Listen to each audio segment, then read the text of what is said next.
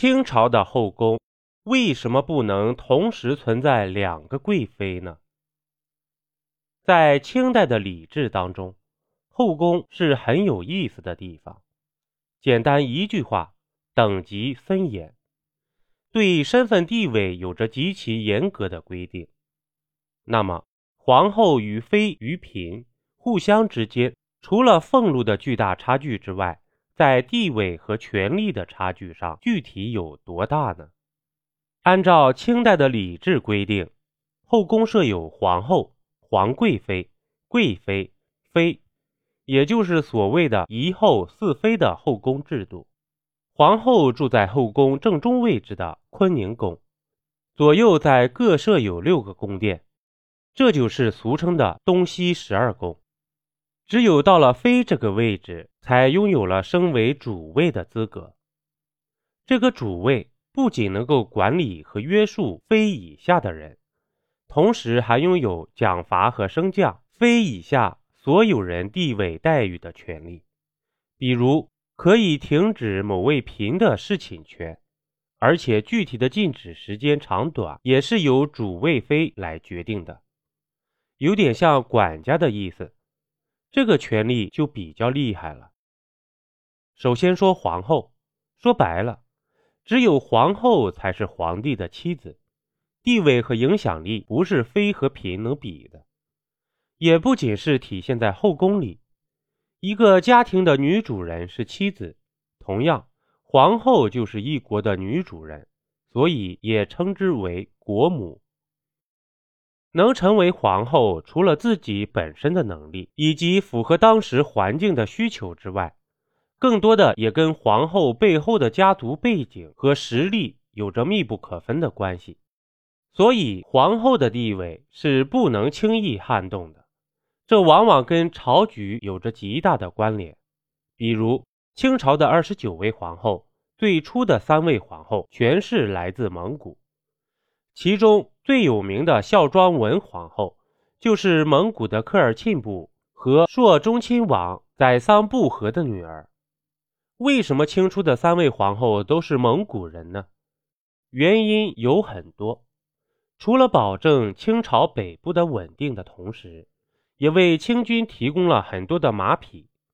最早努尔哈赤起兵时只有三万人马，而同期的蒙古却有四十万人马，所以清朝在创立时期的皇后不来自于蒙古，还有其他的选择吗？再说皇贵妃，按照清代后宫的制度规定。皇贵妃在后宫中的身份和地位是排名第二的，地位也是相当高贵，而且不会随便给予这个封号。按照清代的设置，后宫设皇后和皇贵妃各一位，贵妃两位，妃四位，嫔六位。中清一朝二百九十八年，总共有皇贵妃二十八位。其实，贵妃就是清代后宫里能获得的最高封号了。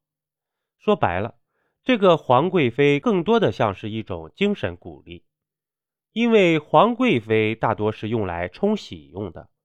比如雍正皇帝的年妃，也就是年羹尧的妹妹，当时身患重病，太医也是束手无策，眼看是有一天没一天了，为了冲喜。所以加封年妃为皇贵妃，之后不长的时间就故去了。还有一种就是追封为皇贵妃，比如乾隆的妃子金氏，前后一共生了四个儿子。古人讲多子多福，所以故去后被追封为皇贵妃。您各位可能要问，皇贵妃这个挺尊贵的称号。为什么非得追封或者冲喜用呢？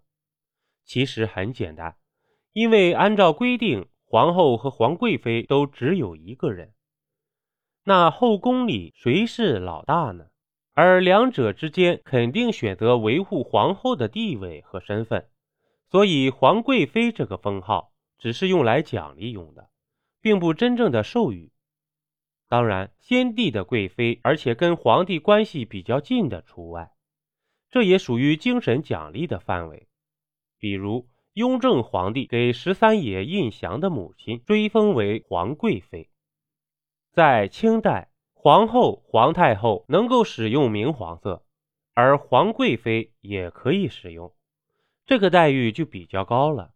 区别是，皇后还可以使用正红色，而皇贵妃不可以。其他的差距就不是很大了。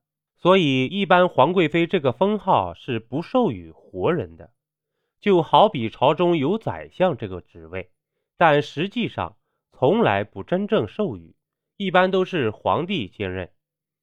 同样的道理，清代的贵妃按照礼制规定，皇帝可以有两个贵妃，但是同样基本没有出现过两个贵妃的，原因和设置皇贵妃的道理一样。